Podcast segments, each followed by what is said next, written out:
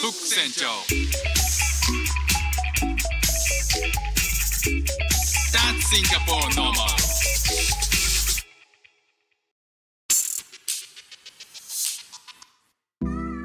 どうも副船長です。シンガポールで3歳と4歳の息子の子育てをしている主婦です。イラストに挑戦したり歌を歌ったり英語学習のことだったり海外生活で面白いと感じた日本との文化や価値観の違いそこから改めて感じた日本のすごいところなんかをお話ししております、えー日本の皆さん今ゴールデンウィーク中ですかね。まあ人によっては、えーたっぷり休んでる方もいるでしょうし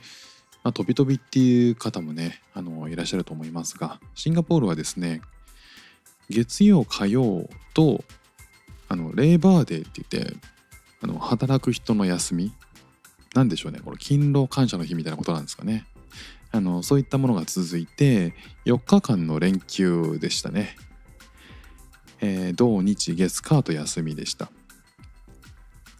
まあこういうね4日間の休みで、まあ、シンガポールはようやくこう規制が解除されあのコロナの規制がねあの解除されて、えーまあ、かなり解除というか緩和されてあの中日、えー、と日曜日とか月曜日とかあの街中でそんなに人を見なくてまあ多分レジャーにどっか出かけちゃってるんだろうなっていうのを、まあ、こう肌で感じるっていう、まあ、シンガポールに来て2 1年と4ヶ月5ヶ月かな経つんですけど、まあ、なかなか見ない、えーこれがあのシンガポールの普通なんだろうなっていう、まあ、コロナ前の普通なのかなっていうふうにまあ結構こう改めて実感してきましたね。まあ、ようやくいろんなところに行けるようになってきたんで出かけたいんですけど、まあ、急に、えー海外旅行っていうわけにもいかないんですよね。というのもあの規制が緩和されて、えーまあ、人々はどんどんどんどん海外に旅行行ったりとかしてるんですけどとにかく飛行機代高いんですよ。なのでまあそんなすぐには行けないんで、え1ヶ月後、えー来月には、え1個行こうと思ってるところがあるんですけど、まあ、そこはまああのに1ヶ月半ぐらい前から予約を取って、えー準備をしているところです。えー今日お話しするのは、えー、と4連休の最終日なんかそういう日に限って、えー、と4連休の最後の日に予定が立て込むっていうのがあるんですけど午前中、えー、とひ11時ぐらいからあの昼にバーベキューがあったんですよ。それは息子のえクラスメートのバーベキューがあってでまさかその日の夕方にまたもう一本バーベキューがあるっていう。バーベキューをはしごしてこうダブルバーベキューで、えーもうダブルバーベキューってもう半マクドナルドの新商品ぐらいの感じでね。ダブルバーベキューで。でその日の夜にえっ、となんかの交流会が、えー、と日本人だけが集まる交流会があったんでそこに参加してという感じで、えーがっつり、え4日間はバタバタして過ごしましたでそのバーベキューのその息子のクラスメートのバーベキューでいろんな、えー親が集まっていろいろ話したんですけど、まあ、その中で、えー、とイタリアあじゃイギリスの、えーお母さんが、えーまあ、と一緒に話してて、まあ、その方初めましてだったんですけど日本が特に好きだと。で日本語を6年間ぐらいかな、えー勉強してたんですってだからなんか「Nice to meet you」って「My name、uh, I'm なんとか」とかっていう話を自己紹介したんですけど向こうからは「私の名前は〇〇ですどうぞよろしくお願いします」みたいな風に 挨拶だけなのかもしれないんですけどめちゃくちゃ流暢にあの日本語喋ってくれましたね。まあ、喋ってくれるとねすごく嬉しくて「あどななんで日本語を勉強したんですか?」とか、いろいろ聞くんですよね。まあ、そしたらもう本当に日本が好きで、えーなんかこう本当に世界で特別な国としてなんか考えてるって、まあ、その彼女にとっては。でなんかその感想が面白くてどんな印象かって言ったらまあお茶とかその昔の、えー文化っていうのが好きらしいんですよね。でなんかこう日本は独特な不思議な国てそこがすごい魅力なんだよねっていうふうに言っててまああの私は日本ともう一つ、えー世界で不思議な国があっても夢中になっちゃう国があってもう一つはどこかっていうとペルーなんだよねって言うんですよ。ペルー？ペルーって南米のペルーですよね。ペルーピンとこない方は、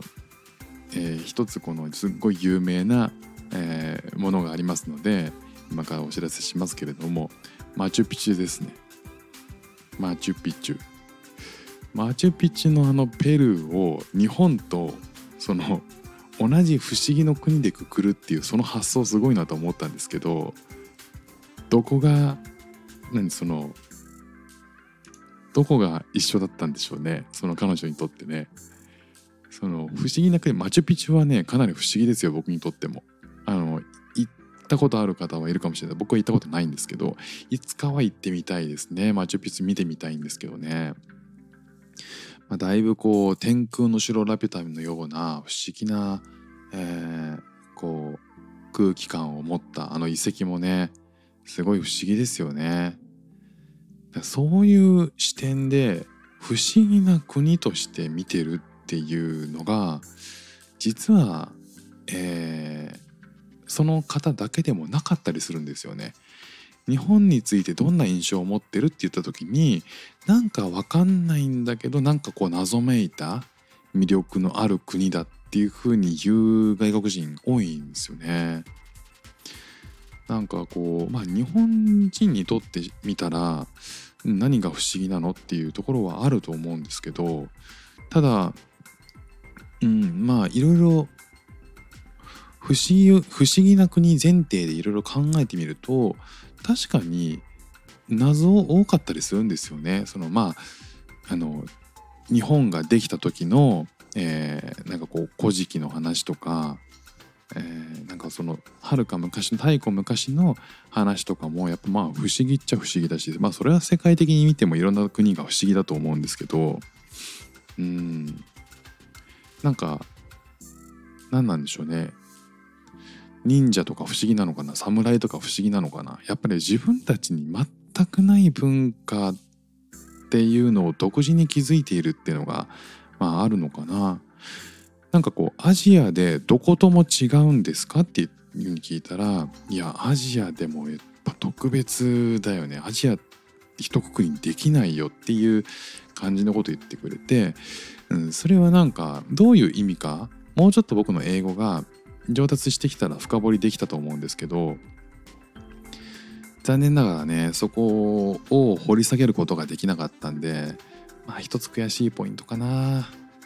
ただまあ、えー日本に興味があるっていうことを言ってくれてるのは非常に入りとしてはやりやすいんで英語を勉強する上で僕はあのオンライン英会話やってるんですけど講師を選ぶときに日本に興味があるとか日本に住んでいるとか、まあ、そういうその日本に対して基本知識がある興味がある持ってくれてる人と喋るようにしてますね。まあ、そうすることで最初はこう苦手な英語でもなんとなくこう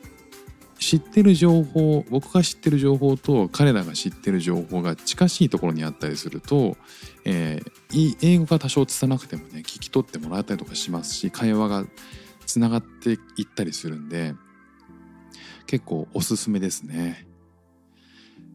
ということでまああのもうちょっと深掘りできたらその辺あの聞いてみたいと思うし他の方にも聞いてみようと思いました。ということで今日も聞いていただきましてありがとうございました。フック船長でした。じゃあまたね。